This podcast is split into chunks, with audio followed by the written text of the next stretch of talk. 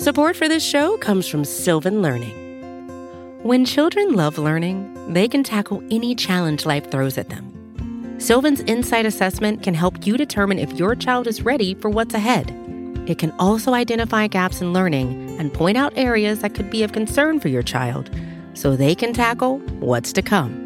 And right now, it's the best price of the year at $29. Go to sylvan29.com to learn more and get your child's assessment for only $29. That's S Y L V A N 29.com. Hey, this is Scott Galloway, author, professor, entrepreneur, and most importantly, host of the Prop G podcast. We got a special series running on right now called The Future of Work, where I answer all your questions on surprise, the future of work.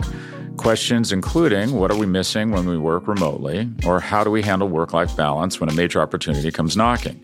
From the provocative to the technical, we're offering insights you won't want to miss. So tune in to the future of work, a Prop G Pod special sponsored by Canva. You can find it on the Prop G Pod wherever you get your podcasts.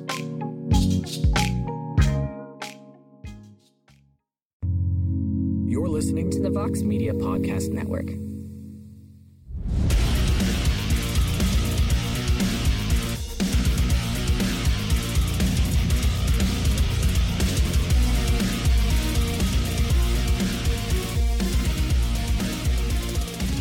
Welcome back to the Fighter versus the Writer. I'm your host, as always, Damon Martin, and this week we are rolling into another pay per view. We are on the precipice of UFC 279, where Hamzat Chimaev will face Nate Diaz in a uh, rather interesting main event. Let's leave it at that, because uh, right now Chimaev is about 11 to 1 favorite to win that fight.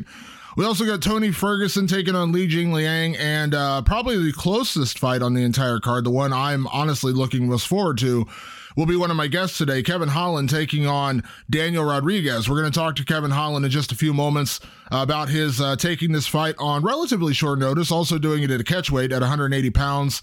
Um, what else he's got going on in terms of the welterweight division, other fights he might take later this year, and a whole lot more. We're also going to be speaking to former NBA player turned boxing hopeful Nick Swaggy P. Young uh, those are four words I probably never imagined myself saying on a mixed martial arts podcast, but here we are. Um, influencer boxing, which is what it's now being called, uh, has exploded. And anyone that denies that, uh, you can hate it. Uh, you know, I'm, I'm not telling you to like it. I'm just saying there's a lot of people who do. A lot of people who tune in to watch. You know, KSI fought a couple of guys who probably had no business being in the boxing ring with him and he won and people went nuts. I mean, people were all over that that story. Jake Paul, of course, massive star. Uh, he's trying to regard himself in a different light than the other influencers because he actually wants to build what he believes will be in a legitimate boxing career. And if he ends up fighting Anderson Silva, then that would you know go a long way to proving that. Um, but you know, you got guys like Logan Paul out there. You got guys like uh, you know um, uh, uh, who else is out there? Uh, Deron Williams, another NBA player who's out there doing this thing. You know, boxing, and and you know he seems to be taking it more seriously. He's a more lifelong martial artist. But you get my point influencer boxing, you know, guys who are not necessarily professional boxers are taking a stab at the sport. And I'm never going to be opposed to anybody making money. And if there are people interested, uh, go ahead. You know, there are huge, I mean, Twitch is a massive service for streaming video gaming. I've never been interested because I'm not a big gamer, but I understand there's a lot of people who are. I'm not going to begrudge them the right to pay or to watch, you know, other people play video games. That's cool. League of Legends, huge, huge events. They they they have huge events in the Staples Center where the fight that uh, that Nick Young is going to fight on this weekend. So again, I'm not saying you should like it. I'm just saying that it's huge and we can't deny that people are paying attention. So with that being said, I'm going to welcome Nick Young onto the show. We're going to talk about his foray into boxing as he gets ready to take on Blueface, a rapper from LA who previously fought on a BKFC card in a boxing match. Uh, he's been in headlines lately for probably all the wrong reasons, but we're going to talk to Nick about his interest in doing this boxing thing, how serious he's taking it, uh, and transitioning from boxing, or excuse me, transitioning from basketball into boxing, and hopefully having a much better result than say Nate Robinson did when he tried himself against uh, Jake Paul a couple years ago. Um, so yeah, so it was an interesting conversation. Uh, you know, I've I've learned to embrace that. You know, people are going to like what they're going to like. uh, whether I like it or not is irrelevant. Um, people are going to like what they're going to like. Listen, I love college and Olympic wrestling. I love folk style wrestling. I love freestyle wrestling. I've even started to enjoy Greco Roman wrestling. There's a whole lot of people who could watch a wrestling match on, you know, the Big Ten Network or whatever and be bored out of their minds. They're just not into it. And I, am okay with that. It's not, I'm not telling you to like what you, you like what you like. And there's a lot of people who like influencer boxing. I don't completely, I still don't completely get it. I still don't completely get the attraction. Um, you know, I like watching skilled fighters fight other skilled fighters. I look forward to, you know, you know, Aljamain Sterling, BJ, uh, TJ Dillashaw. I look forward to, uh, you know, Kamaru Usman versus Leon Edwards. I look forward to uh, Israel Adesanya versus Alex Pereira. I look forward to those fights. That's a really skill. Those are best of the best facing each other. I don't get as into the what you know we would call quote unquote freak show fights, but again. You like what you like, and I'm never going to begrudge somebody for liking what they like. And these guys are out there making money. Uh, they're putting on shows, and a lot of people are interested. And the one thing I will say before we get to Nick Young, when I went to Jake Paul versus Tyron Woodley uh, just a little over a year ago here in Ohio, uh, the crowd, the the audience was skewed so much younger. Uh, I felt like the oldest guy in the room because not only had I not heard of half the influencers people were talking about, but I, I, I was blown away by the amount of young teenagers, you know, teenagers, college age students. And that's not to say that group doesn't go to UFC events or big boxing events. Uh, but typically speaking, with let's say UFC, you're, you're typically seeing, you know, 25 to 45, 25 to 60, you know, is, is kind of like the age range which you'll typically see at a UFC event. That's not to say you won't see younger kids there or younger teenagers there, like in 13, 14, 15. But by and large, the audience is much more mixed between like 25 and 45 at that Jake Paul event, I mean, I think the average age had to be 19 or 20. I mean, I'm not kidding. 21, 22, maybe. I mean, it was really young. A lot of kids, lot of teenagers. And those are fans who we assume, if they're big fans now, they will transition to become big fans later, whether they continue to follow Jake Paul or KSI or Nick Young or whoever. Uh, and then maybe they will get into watching, you know, mixed martial arts or, you know, watching, you know, uh, you know, Alexander Usyk versus uh, Alexander Usyk versus Anthony Joshua. I don't know. But again, you like what you like. I'm never going to fault you for liking what you like. So, with that being said, I wanted to talk to at least one of the guys who was fighting on this uh, social gloves card coming up on Saturday from the Staples Center in Los Angeles. It's on pay per view. Uh, it's being carried by our friends over at FITE TV as well. Uh, make sure you check that out. Uh, so, I'm interested to hear from Nick Young, talk to him about his transition from basketball into boxing, how this whole thing came about, how serious he's taking it, and uh, what can we expect on Saturday night when he steps in the ring against Blueface. I'm here with the first round NBA draft pick, NBA champion, but on September 10th, he's going to be putting on the gloves and throwing down at the social gloves event against Blueface. I am very excited to talk to Nick Swaggy P. Young. Nick, how are you? I'm good. I'm good. How's everything? Thank, I'm good, man. Thank you so much for taking the time for me. Uh, you've done a million interviews, you know, throughout your NBA career. How excited are you to do one talking about boxing? I know. It's this is it's good to talk about something different, you know.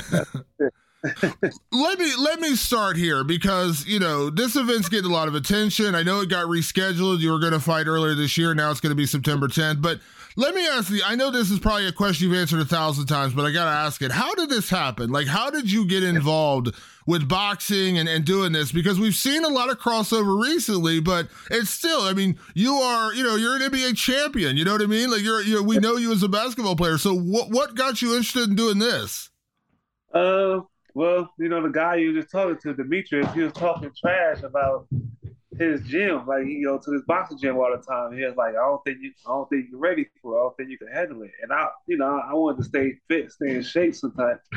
All last summer, so I ended up going, and I liked it. You know, I liked the, you know, what being in the ring. I liked the, you know, how it kept me in shape. And you know, from there they was talking, would you fight? Would you fight somebody? You see the Dave Robinson fight? Did you see Deron Williams fight? Would you get in the ring?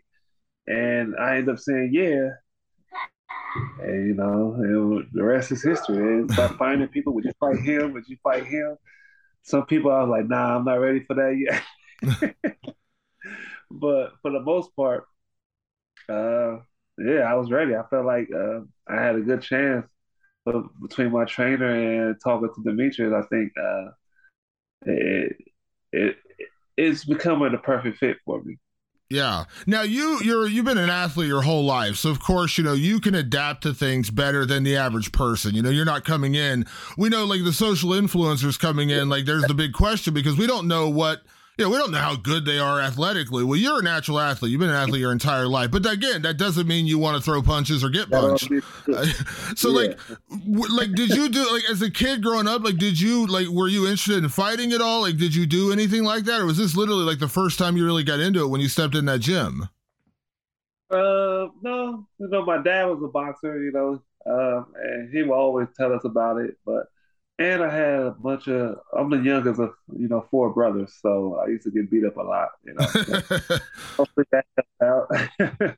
hopefully that helped out, but it still is nothing like being in the ring. You know, uh, I don't think nothing prepare you to get hit. You know, nobody want to get hit, but uh, the more I, I I trained, the more I got comfortable, the more I'm getting comfortable, and I and I feel like um, September 10th, uh, I should be ready.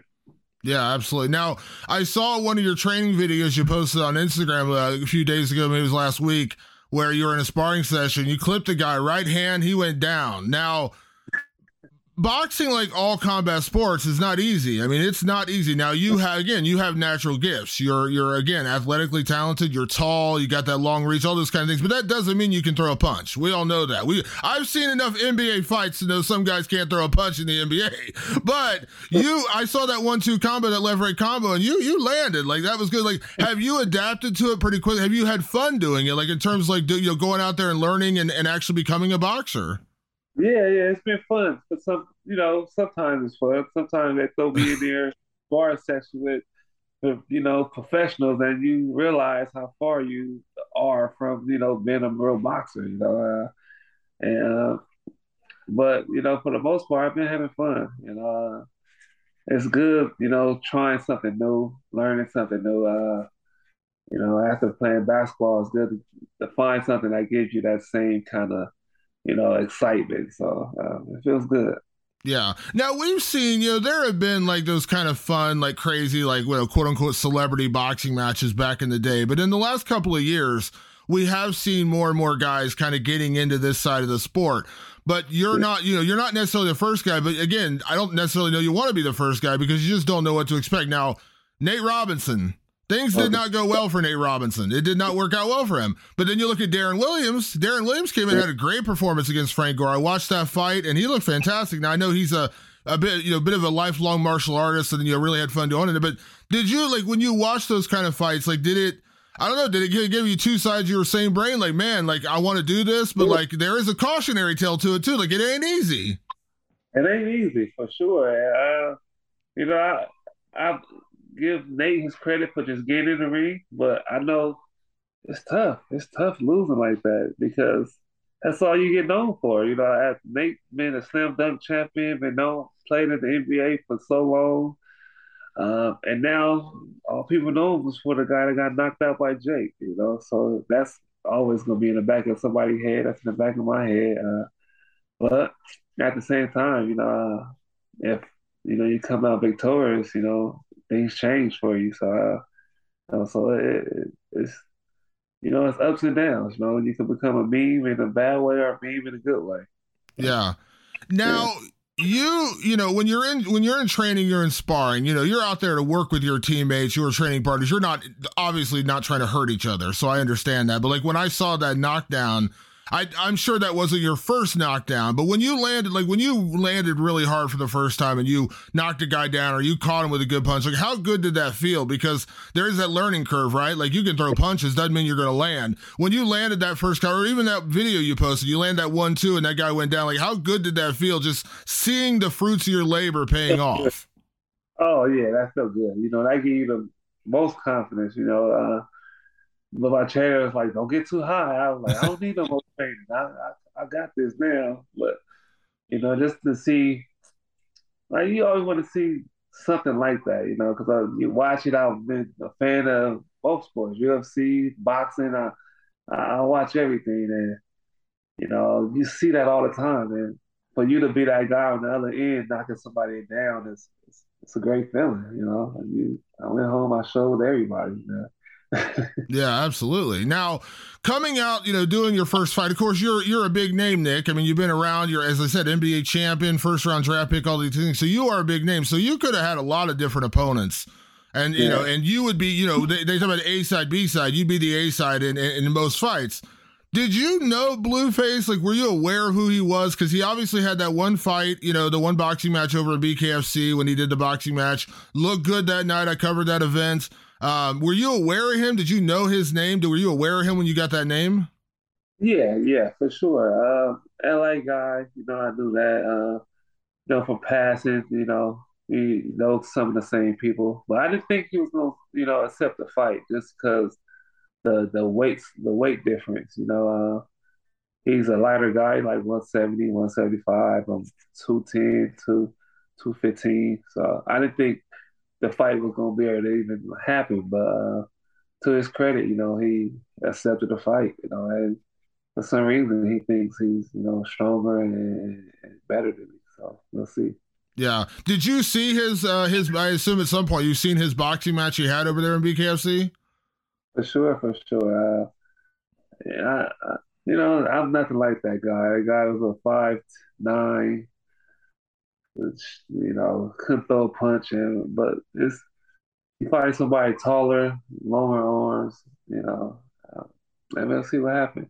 Yeah. Now he's, I'll be honest, like from everything I've seen, he's kind of a rowdy guy. Like he's, I'm not saying this in a bad way, but he can be a bit of a troublemaker. You know, he kind of, you know, he does talk trash and he gets in a lot of headlines, maybe not for the best of reasons, things like that. Like, how do you shut all that out going into fight week? Like, you know, listen, I know how uh, I'm. I'm. I am the furthest thing from ever being. I played high school sports, so I know I'm the furthest thing from professional athlete. But even in high school, I remember how much we trash talked each other. Like it was bad then. So you know what it's like to be trash talk on the court. I know it. I've seen those inside the NBA videos where they show the trash talk going on in the NBA. But like, how do you shut that out into fight week, knowing he's you know he might try to get in your head because that's a mental warfare is a real thing. He actually he has it. You know he has one match so he does have that over you, that kind of thing. Like, how do you prepare for that, knowing he's gonna probably try to play that game going into fight week? Uh, you know, just well, seen the best of trash talking. You know, I, have been on the court with Kobe Bryant, and you know, uh, he, he's one of the best trash talkers ever. Uh, Kevin Garnett, you know, uh, you know, I've been around these guys, and I and I came in a game, and KG was like, who's this guy? What's his name? And looked up the back of my jersey and stuff when I was a rookie. So, you know, I, yeah, I've been in the game with Kobe when he'd tell my coach, who's this guy guarding me? Why y'all got him guarding me? And then score points.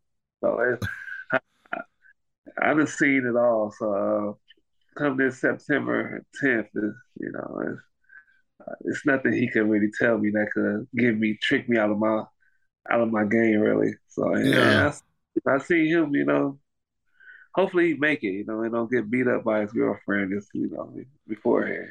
I was gonna ask you about that because you know, like I said, he's kind of he's kind of been in the headlines for the wrong reasons recently, and like I got to be honest, like I saw a TMZ headline like yesterday or two days ago. Like, was there any concern? Like, is he gonna make it to the fight?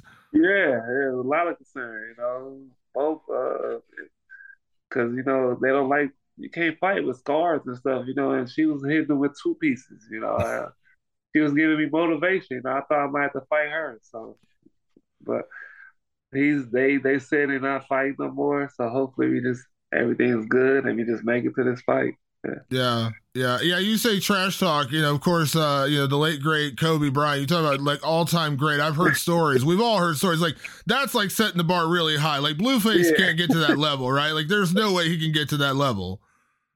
For sure, for sure. So, yeah, I done heard it all. So, yeah. Now, for four years. So.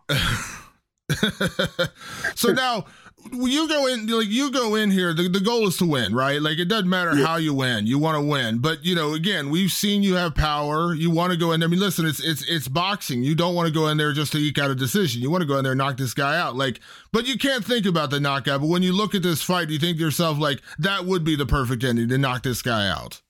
For sure for sure. Uh, you know uh, that's that's that's the goal you know but if it goes the distance uh I don't want it to go the distance. I want to have a great showing to the point where, you know, uh, I look good and, you know, everything I, I worked hard for, you know, comes to comes to light that night, you know. And, but if it goes the distance, it goes the distance. Yeah. Now, I'm not in any way, shape, or form looking past September 10th because that's the goal. You got to get to September 10th. You got to knock out Blueface. You got to get your first win. But you know, everything goes well. Like, have you enjoyed boxing enough and, and, and the training and the preparation for this, like, to where you think this is going to be a longer term thing? Like, this isn't one and done. No, no, definitely not one and done. I, I want to see how far I could go with it. Uh, you know, and, and, it's fun. You know, if, you know, once I, I, I get past, I pop my cherry and get past my first one. I, I want to, you know, call out some some more people and, and have fun with it and you know, become the undisputed basketball champ, you know, boxing basketball champ.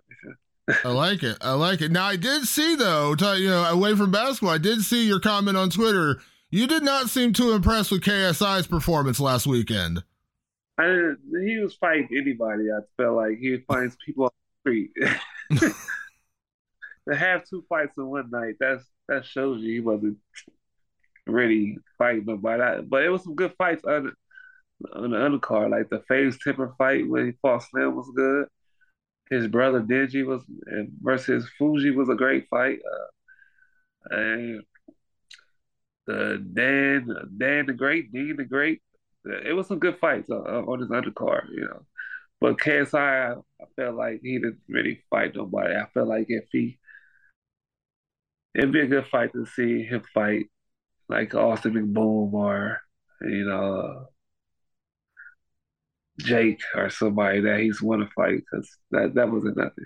Yeah. Now I know you said like you know Austin, of course, in the main event right alongside you. Uh, he looked great in his in his first fight. I watched that fight as well uh, when he fought Bryce Hall. Um, I know you said like that would be a fight, but like for you, like again, not to like you know not to put Austin aside or anything, but like is that something like down the road maybe you get KSI or or maybe Deji, maybe you get Deji first, you get KSI. Like, would you entertain that kind of idea? For sure, for sure. Uh, that'll be a great fight, you know. I'm all for it, you know. Uh, the, the better I look, the more money I make. So that's just. now I, I gotta ask you, Nick. Did you see on your Insta? I'm sure you did. On your Instagram, you posted one of the videos. I think it was when you or you posted the uh, the poster for the event. Deron Williams was on there, and he said, "Let me get the winner." What do you think oh, about that? He said, "Let me get the winner," and I was like, "This was it was Deron Williams." I looked up, make sure it wasn't like you know some fake account. It was Deron Williams. He said, "Let me get the winner." What do you think? With that, for sure. We both be one and one and oh. Let's do it. Yeah. Yeah, I like it. it. You know what's fun is these events have been a lot of fun. Like, listen, I, I like boxing, and you know, I love watching Canelo. I love watching Tyson Fury. I love, but the, what I what I like about these events is they've been fun. Like, they've been an injection of like just a, just a, just an enjoyable event to have fun watching these events. Like I don't know how much you've watched them, but it just seems like these are fun events. Yeah, for sure, for sure. That, yeah, I think that's what the, the, goal is for. You know, I don't think you can look at us like a Canelo or because none of us has been boxing that long. You know, but hopefully we got a, a good enough showing that you know you you have fun being there watching it. You know. Yeah, yeah, absolutely. And you're gonna be in your old you're gonna be in your stomping grounds, right? You're gonna be in L.A. They say it's the Battle of L.A. Uh, I'm sure yeah. a little pride on line there too, right? For sure, for sure. And, you know, it's not the street from my, you know, from USC where I went. So yeah, I'm, I'm gonna be all right. Now right you were now you were USC. That was your college, and you played for the Lakers, obviously, for several years. What colors are you rocking this weekend? I got her next weekend. I got to ask. Can Can you tell me? Can you hint like what colors you rocking? Uh, I, I don't know. I, have been watching a lot of Muhammad Ali, so I might go white. Okay. Okay, I like it. I like it. Well, Nick, this is a this is a really fun fight, and uh, I'm sure you've seen it. I mean, listen, you've seen the attention it's getting online and on Instagram and all the different things going on. Like, have you felt it? Have you felt the attention? Like, this event's getting a lot of buzz already. It's a week away, and and people are talking. For sure, for sure. It's like everywhere I go, it's just. Uh are your hands ready? Are you ready? I'm gonna be at the fight. You ready? Uh, you can't lose. Uh, you know, everywhere I go, I hear that. So, uh, you know, I'm ready. I'm glad it's gonna be a lot of people there and people watching. Absolutely. Well, Nick, thank you so much for taking the time. I really do appreciate it. I'm super excited to see you go out there and do your thing. Uh, see you go out there and throw some punches with Blueface. And uh, man, we got to do this again. Everything goes well. You get the win. Uh, you got to come back. We do this again. We'll talk about the next one. All right. For sure. For sure. Most definitely. Absolutely. We'll talk again. Okay. All right. Well, man. All right. Bye bye. Support for this show comes from Sylvan Learning. As a parent, you want your child to have every opportunity, but giving them the tools they need to tackle every challenge, that takes a team. Now more than ever, educational support tailored exactly to what your child needs can make all the difference. That's why parents have trusted Sylvan Learning for 45 years as the ultimate teammate in their child's educational journey, instilling in them a love for learning and a passion for reaching the next level. And Sylvan's Insight Assessment can identify gaps in learning and areas that could be of concern for your child. It's a 360 degree view into your child's learning that you can't find anywhere else and helps ensure that your child didn't miss something in school that might put them at a disadvantage in the future. And right now, it's the best price of the year at $29. Go to sylvan29.com to learn more and get your child's assessment for only $29. That's S Y L V A N 29.com.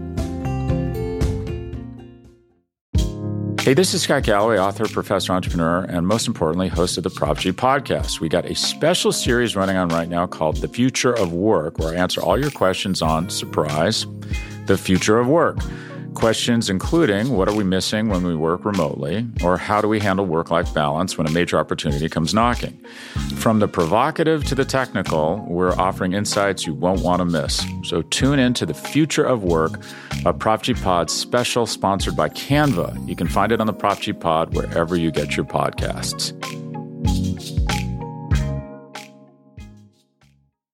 A big thank you to uh, to Nick Young for coming on the show. Really appreciate him taking the time. Really looking forward to him stepping in there. I've also realized that in this podcast alone, I probably said the word blueface more than I ever imagined I would say the word blueface in my entire career. Uh, he is the guy facing Nick Young. Uh, Austin McBroom is the main event. He's another social influencer, and there's some other fights on this card. Check it out over on FITE TV this weekend. Of course, the biggest event of the weekend, at least where my coverage is concerned, is UFC 279, where Nate Diaz will have the final fight on his current UFC contract as he takes on Hamzat Chimaev uh, in a fight where he is a massive, massive underdog. Uh, also in the co-main event, Tony Ferguson returns to his old stomping grounds at welterweight as he takes on Li Jing Liang in a bit of a head scratcher. Doesn't really make a whole lot of sense, especially with Tony coming off that big knockout loss to Michael Chandler. But it is what it is. I know Tony has said numerous times he wants to fight at 170. Uh, Tony had texted me photos of his training when he was down at Jackson's a few weeks ago, uh, and he looked good. You know, he looked good. He looked looked he looked you know in shape. He looked like he was you know having a good time. He looked you know ready to go. And got to be honest, he looked good in that early going to the Michael Chandler fight. I mean, before he got caught, and then you know credit to Michael Chandler for landing that incredible knockout. But Tony looked good up to that point. He did not look bad. Um, so, you know, we'll see. I know Tony has said for a long time he wanted to test himself at welterweight again. This is his chance to do that. So I'm actually kind of excited to see how he does. Although, again, I'm not really sure how much Li Jing Liang is the fight that's going to make a whole lot of sense for Tony Ferguson at this stage in his career.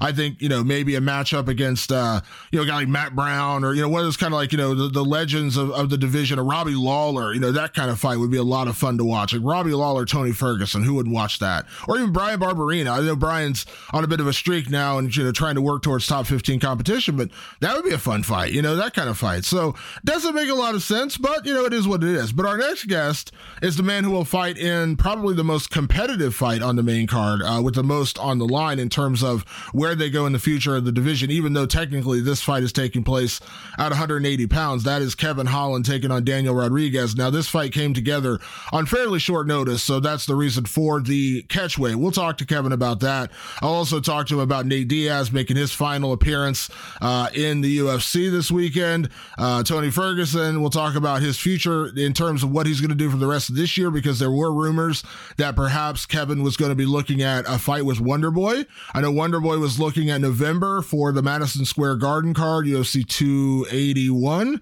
uh, which is the Adesanya versus Pereira card. Um, so we're going to talk to Kevin about all of that, as well as uh, his heroics and other things he's got going on just days away from his fight against Daniel Rodriguez at UFC 279.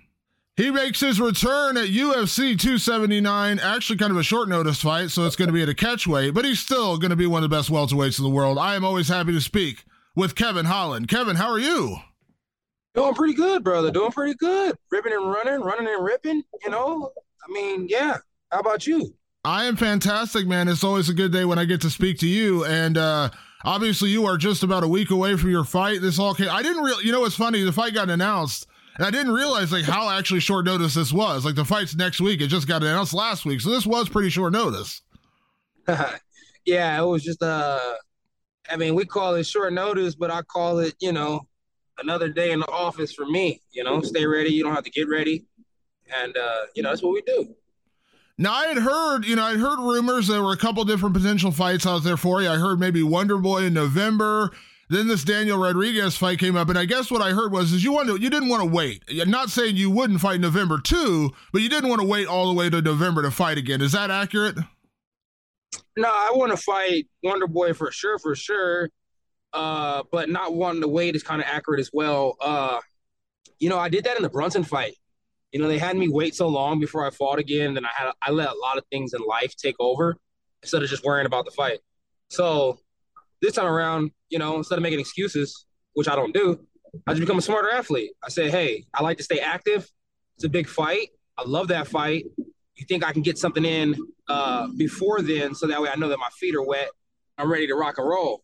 And uh, you know, UFC being who they are, such great people. You know, Dana's the man, Shelby McMahon. You know, they all got everything under lock. So they blessed me with that, and uh, they gave me a, a list of names I gave them a list of names, and out of nowhere, D Rod came popped along.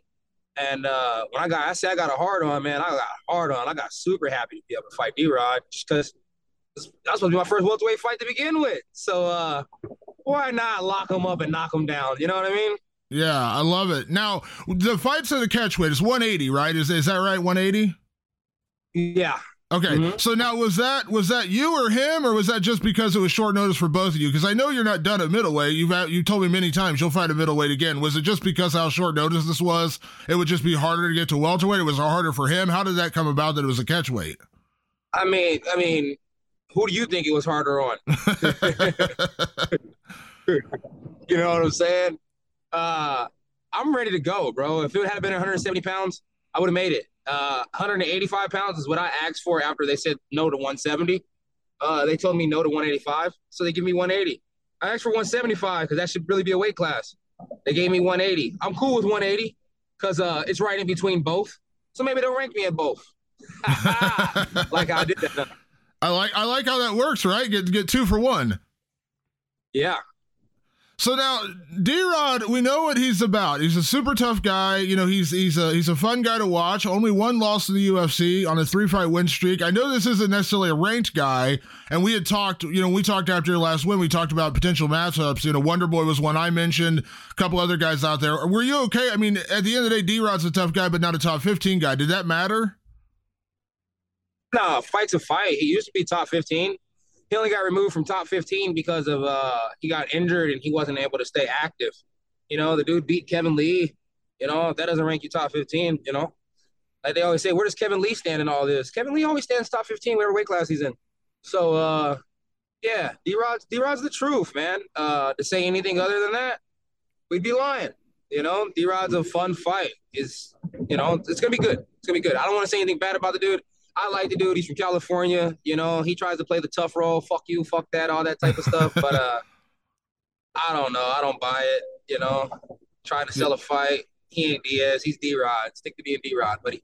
Yeah. Do you like, you know, do you, because it seems like a couple of your fights at welterweight, especially with the fight with Tim Means last time out, like the UFC likes giving you these guys that have this notorious reputation for being super tough. And then you go out there and beat them to me, that makes you look even better. And D Rod's kind of that guy. He's never, you know, never been finished in the UFC. Only has one loss. It was a decision. You know, you go out there and beat this guy, you beat him decisively, you finish him like we know you know how to do.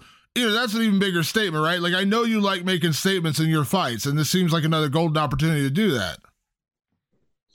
Uh, yeah. I mean, you know, we definitely love making statements and stuff like that. But uh, I mean, I don't know. I mean, statements always going to be made no matter what. D Rod being tough. I mean, everybody's tough until they're not tough anymore, right? Everybody, everybody has a granted chin until the chin's not granted no more. Unless you're Luke Rockhold, then it was always weak. uh, so you know, it's everybody's that guy until they're not that guy anymore. You know, some something happens when they fight me somewhere down the line, they become not that guy. So uh, I look forward to making sure that he's not that guy come that night, you know, and then every night after that, if he wants to be that guy, he can be. But come September 10th, you know, he won't be as tough as he normally is. He won't be this, he won't be that. And I don't care what the excuse is. That's perfectly fine by me. It's just uh, by the time the night's over with, I'm to be the man. I'm either to be on top or I'm to have my hands raised. One way or another, I'm coming out feeling good, looking good, ready to go again. You know? I love, yeah, absolutely. Uh, with that being said, Kevin, you know, in a way, you said, you know, the UFC kind of blessed you, putting you on this card, getting you out there earlier because you didn't want to wait till November.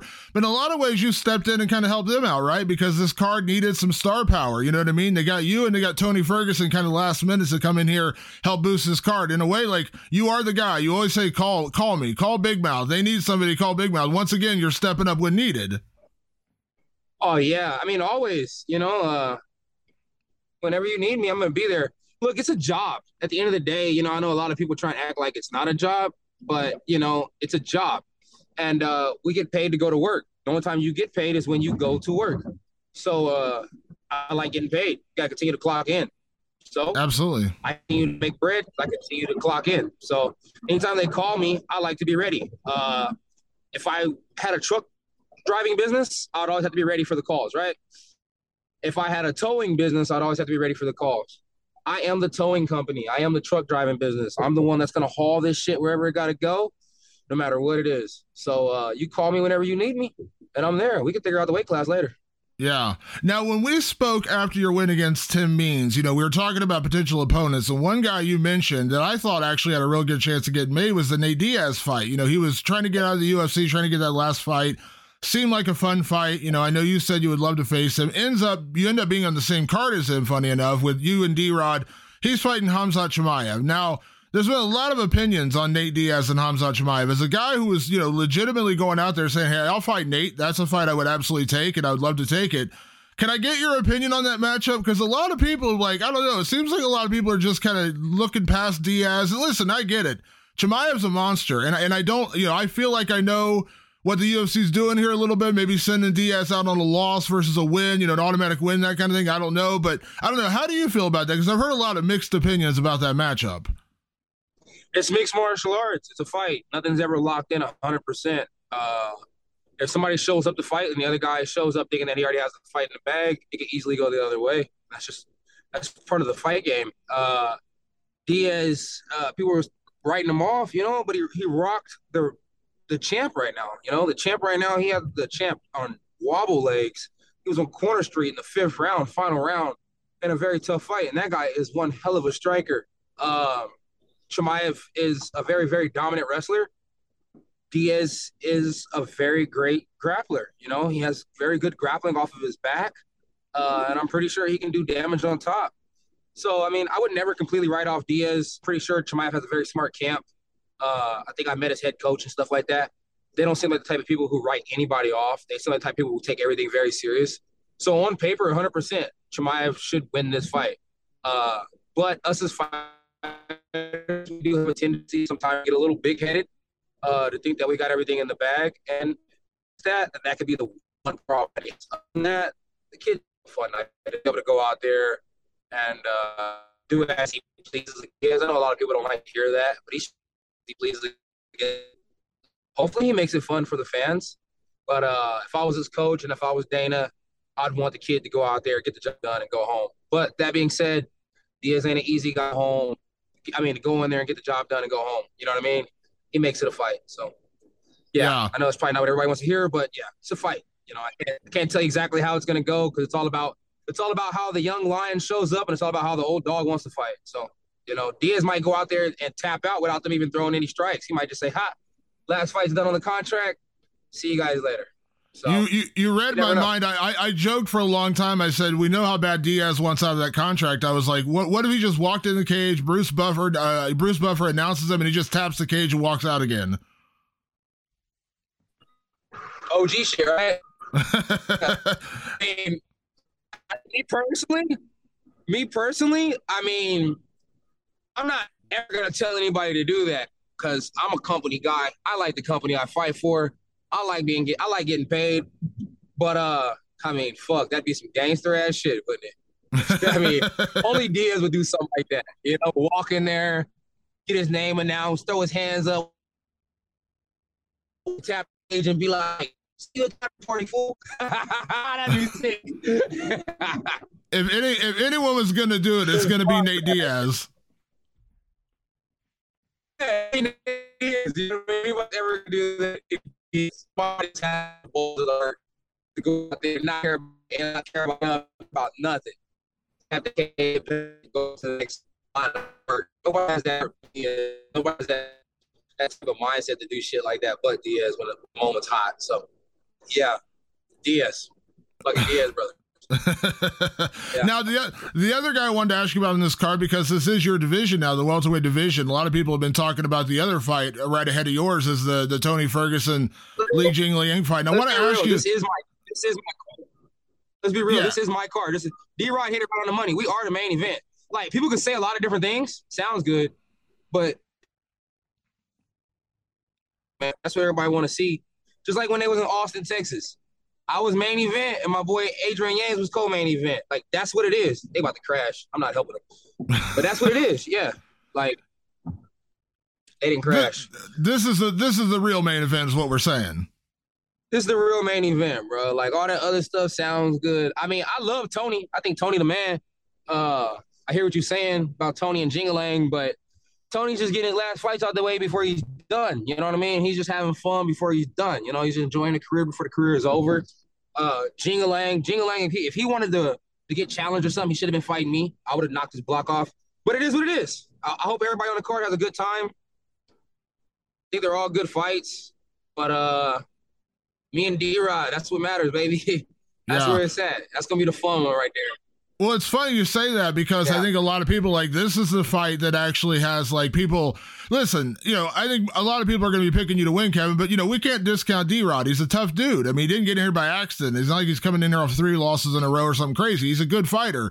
Uh, you know, the Chimaev odds are Beast. I insane. mean- Like, you know, like Chimaev's like an eleven to one favorite. You know, everyone's wondering like, is Tony Ferguson done? This is the most competitive fight. Like being honest, like this is the most competitive fight. Like that's what you want in a main event. That's what you want on a card paper. like this, right? Yeah, on paper, on paper, this is the most competitive fight for sure. On paper, you know, on paper for sure, for sure. No, Yeah. I keep saying on paper though. On paper. Yeah, on what I mean? paper, on paper, not reality, but on paper. Yeah, on paper, and that's all that matters. On paper is how you make the paper. So on paper, that is the fight. And uh, you guys know me, man. I, I like to I like to have a real fight. I don't like going out there and just doing my thing. I like to have a fight. I like to go in there and see what the other guy has and all that stuff. So I plan on having a good time against D Rod. I mean, I, shit, I like getting hit. I want to see what that left hand all about. You know what I'm saying? I want to see if it's fully healed up or not. You know what I mean? I, I want to punch his left hand. I want to see if it's fully healed up or not. I want to see what doctors he using. I might want to use them doctors one day too. Let's have a good time. You know, like that's everybody knows that about me. I love having a good time. Ain't nothing better than a fist fight. You know what I mean? Ain't nothing better than going out there two man locking it in and getting after it. So uh we're gonna have a good time. Yeah, absolutely. Now, I already know the answer to this question before I ask it, Kevin, but I'm going to ask it anyways, only because, again, you were talking about potential matchups. I said the Wonder Boy fight in November. There's a couple other things. Can I assume everything goes well on September 10th? You want to get one more in this year? Like whether it's November, December, you'd like to get one more in? Hundred percent, because this one right here will only be the third fight. I have to fight at least four to five times a year. See, people they think that that five times a year was crazy because it happened the, on the UFC scale. But I was doing that way before I ever got to the UFC. Like I always fight as many times as I can in a year, and uh, whether it's jiu-jitsu matches, super matches, uh, MMA fights, Muay Thai fights, whatever the case may be, I do it all because, like, it's not about clout. It's not about a check. I do love the check. It's not about none of that. It's about my mental and my spiritual well-being. Like I feel better as a human being. I feel better as a as a parent. I feel better as just the person that I need to be. I feel like a better mm-hmm. Kevin when I fight four to five times a year, possibly seven. You know, and it's like that's just seven makes me a little tired, but four to five makes me feel really good. So I have to fight four to five times a year for my own mental capability to be able to be who I need to be. If I can't fight four to five times a year, just retire me. And I'm just being 100% honest. If I can't fight four, fight four to five times a year, retire me. I don't need to fight anymore. If I can fight four to five times a year, you know, on the minimum scale, then I like to stay active until I'm 36 years old. But if I can't do it, you know, physically or the, the job doesn't want to allow me to do it, you might as well give me my retirement papers and tell me to hang it up. Because mentally, if I'm a warrior, I'm a warrior, and I need those battles. Just simple as that. Yeah, I love that attitude. Absolutely. And to that point, you know, you were when you were making your way up the ranks of middleweight, you know, you were fighting constantly. And then, you know, you got into, you know, you got in some great fights there in that top 10. What did you like? Can I ask like what you learned from that experience as you now do it at welterweight? You're fighting D Rod, a guy as we said, legitimately you should be a top 15 guy, right around that top 15 guy. We talked about the Wonder Boy fight. We know he's a top 15 guy. Like, does your mentality change as you start getting up the rankings? Like, because I know you're not a guy who's picky and choosy. You're not a guy who's going to turn down opportunities. You're going to take the fights that are presented to you. My my mind hasn't changed. uh Thinking about going up the rankings, my mind has changed. Thinking about going up in age, if that makes sense. I'm getting older. You know, it's like uh, if there's some things that I want to accomplish, the window's starting to get a little bit smaller, so I need to accomplish those things. Uh, other than that, nah, no worries at all. I don't care who I fight. I don't care about none of that. You know, it's like uh, you continue to win, you're going to continue to move up. You lose, you're going to continue to go down. So that's what matters. What that matters is going in there, getting your hand raised. You know, I might take a little less last second fights, you know, because it's, it's not as smart. But like I said, I never I never said I was smart. I always said I was a fighter. So you know. Now, uh, Kevin, before I get you out of here, you know, we talked the last time we did uh, an interview and we talked about, you know, I kind of, I kind of joke with you about your heroics. You know, you're a guy who always ends up being kind of like the right guy in the wrong place and you save the day. But after we spoke, you actually talked. I think it was during the the pre-fight media before your last fight. It was after our interview, and you had said that you, know, you don't really like the superhero label because you know you think about like the trauma that the people went through that you helped, and you kind of wish people would just help other people. Now, I have I fully embrace calling you a superhero, but I love that mentality, and I just want yeah. to say that to you because it is true. Like you know, when you see somebody on the side of the road that needs help, like the mentality for most of us is we don't stop, we don't stop, we don't help people. If we saw a jackknife tractor trailer overturned, ninety nine percent of people wouldn't stop. You know what I mean? Like that's a different mentality. So when I say superhero, that's why I say because you are the guy who will stop. You are the guy who will step up. Yeah, I mean that's just how I was raised. I was raised to do the right thing, you know. It's like uh, I had a lot of crazy stuff going on in my family forever, you know. And it's like a lot of people could have did the wrong thing, you know. One specific person, she always did the right thing. That's who raised me. So you know, it's like I don't want to let her down. So you know, we always do the right thing when we get in the situation to do the right or the wrong thing. We try and do the right thing. You know, it's just the human being that we are. You know. Yeah. Well, I admire that. I really do. And like I said, I, I, I continue to use that superhero label only because, again, you are the guy who will do the right thing. And we got to be honest, Kevin, a lot of people in this world will not. Yeah, yeah, you are being 100% honest there. A lot of people in this world will not do the right thing. They won't attempt to do the right thing. They won't think about doing the right thing. Uh, it's not what they want to do. You know, they want to do the easy thing. And you know, my hats off to those people too, because you know, it takes a, it takes a lot to be able to turn your head and say, "I'm not going to help somebody." So it's not easy being a shitty person. So my hats off to all the shitty people in the world. You know, I'm just I'm just glad guys like you exist, Kevin. Because in all honesty, like you know, you see those kind of things, and most people just ignore them. Most people just drive by. Most people would just like, well, you know, let it happen in front, or they video. They, we're in a world now where people pull out their phone and they record it happening, but they wouldn't actually do anything about it. Yeah, I mean, I could never be that person because my phone's usually pretty much always dead anyway. So trying to record something might take more life out of me than uh, out of them. So I usually put my phone on the charger and then go help. That usually gives me a good five to ten minutes to get some juice on my phone. You there you go. I mean? there you go. Uh, last thing for you, Kevin. I, I, you know, you're always such a busy guy with training and, and being a dad and all the other things you got going on. But you're also a musician now. I see you got a music career starting. Yeah. No, I don't know. It's it's it ain't like that, guys. Uh, so first first and foremost I always joke about it, but make no mistake, I'm pretty I'm pretty serious about it too. I always want to be better than Tyron Woodley at everything. You know what I mean? Just because uh I don't know. I don't know what it is about Tyron Woodley. Maybe it's because my ex-wife used to like him, you know? That used to bug me. And then we see him on the elevator one day, and I was like, see, told you we would see him one day. So yeah, I always want to be better than Tyron Woodley at everything. And I mean everything. You can check his OnlyFans and check my OnlyFans. I'm pretty sure I'm better than him at everything. Uh, and then you got the music thing. So yeah, so far I'm getting good reviews. I think I'm better than him at that. But I have a little cousin. My whole family, my whole life, they've always done music. My grandfather, uh, certified bass player. He plays the bass guitar really well. He's been uh, on tours with a lot of freaking uh, gospel singers and stuff like that. The guy's a badass. You know, he's done a lot in his lifetime. You know, he's probably 60 years old, uh, close to 70 these days, but he's lived about 140 years worth of life. So my grandpa's a badass, you know, and it's like, uh, that's just how it is in my family. Everybody does a lot. My little cousin, he's a really good rapper. I think I like his music, uh, and I can freestyle a little bit. So I figured I'd try and get all the fans that like rapping in the UFC that follow me, follow him, show him some love as well. Because who doesn't want another successful person in the family, and uh, who also doesn't want to help their boys out? So yeah, I just figured I'd do what I could to help him get a little extra exposure. So you know, yeah.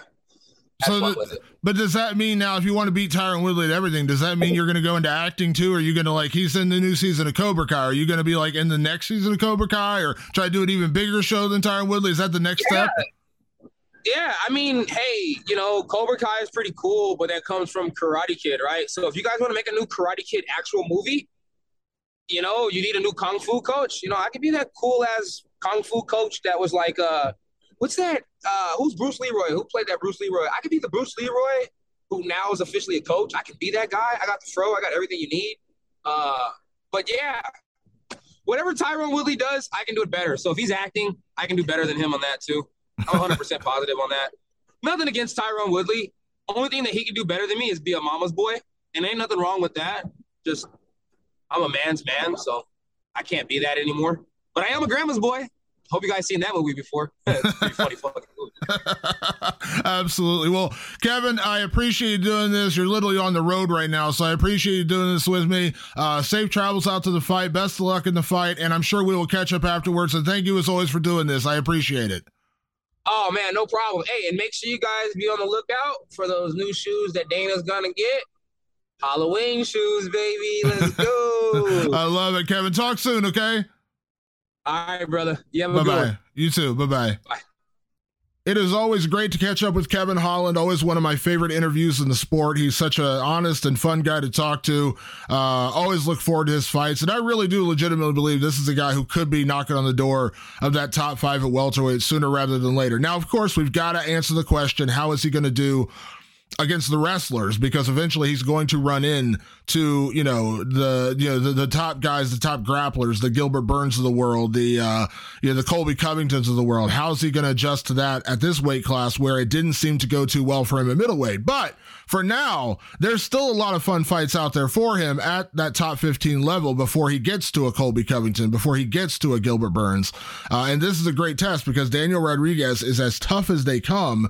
And uh, he's never been finished in the UFC, has one loss on his record in the UFC. Very, very good fighter. This would be a really, really fun fight. As Kevin said, you know, this is probably the main event because it's the most, uh, you know, on paper, it's the most even fight on the main card. Uh, you know, of course, there's going to be a lot of eyeballs on the main event. Of course, also on Tony Ferguson versus Li Jingliang. But uh, there there are far more questions than answers about those fights, which I think takes away some of the intrigue. And what I mean by that is, um, you know, with Tony Ferguson, it's not that we're looking forward to a great fight. We're wondering like, what does Tony have left? You know, what what does where does Tony go from here after several losses in a row? I refuse to write that guy off because Tony is too good. But age and damage catches up to everybody. It is undefeated. Father Time is undefeated. We all know that. Um, and Li Jingliang hits freaking hard. Like that is real welterweight power. He may not be the best welterweight in the world. He may not even be top 10 welterweight in the world, but he is a legitimately tough dude with real knockout power. So it's going to be interesting to see how Tony adjusts to that uh, at this new division. Also in the main event, Listen, you know, Hamza Chimaev is an 11 to 1 favorite for a reason. He is that good. He proved it in the Gilbert Burns fight. Very close fight, but you go out there and do that with Gilbert Burns, you're legit. Um, will he become champion? I think there's a good chance of it.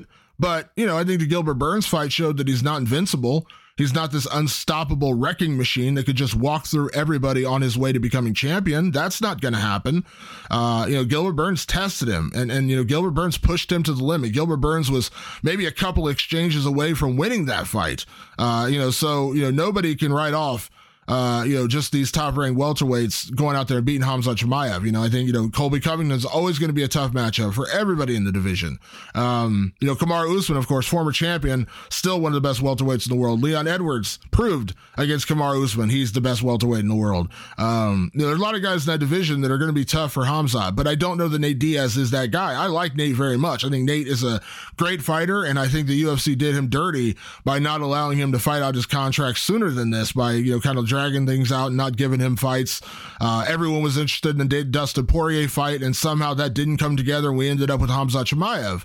Uh, it is what it is. Um, I don't give Nate a great chance to win this fight. If I'm being honest, uh, I don't really think Nate is a true welterweight. Um, I just, I just don't. I mean, I think he is a great lightweight. I think he's a very serviceable guy. I think he can go out there and win a lot of big fights still.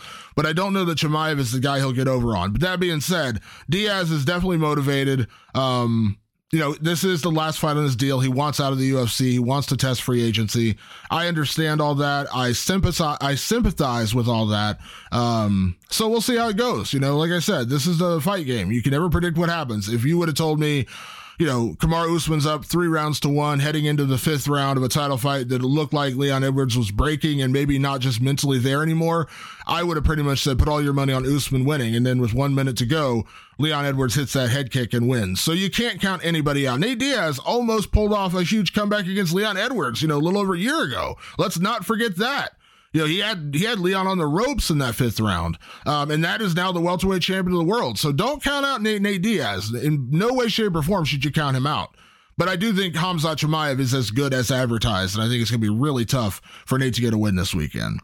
All right, folks, want to say a big thank you as always for everyone that tunes into the fighter versus the writer. We'll be back next week as we wrap up UFC 279 coverage.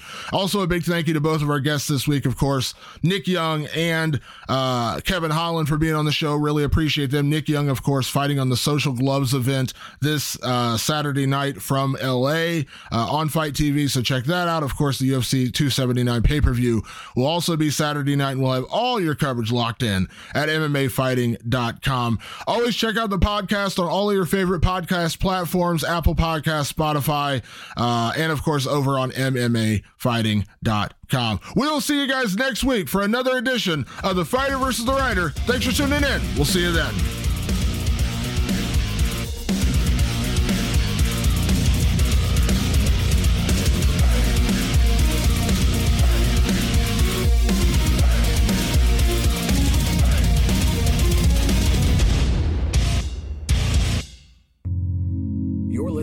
Vox Media Podcast Network. Hey, this is Scott Galloway, author, professor, entrepreneur, and most importantly, host of the Prop G podcast. We got a special series running on right now called The Future of Work, where I answer all your questions on surprise, the future of work. Questions including what are we missing when we work remotely, or how do we handle work life balance when a major opportunity comes knocking? From the provocative to the technical, we're offering insights you won't want to miss. So tune in to the future of work, a Prop G Pod special sponsored by Canva. You can find it on the Prop G Pod wherever you get your podcasts.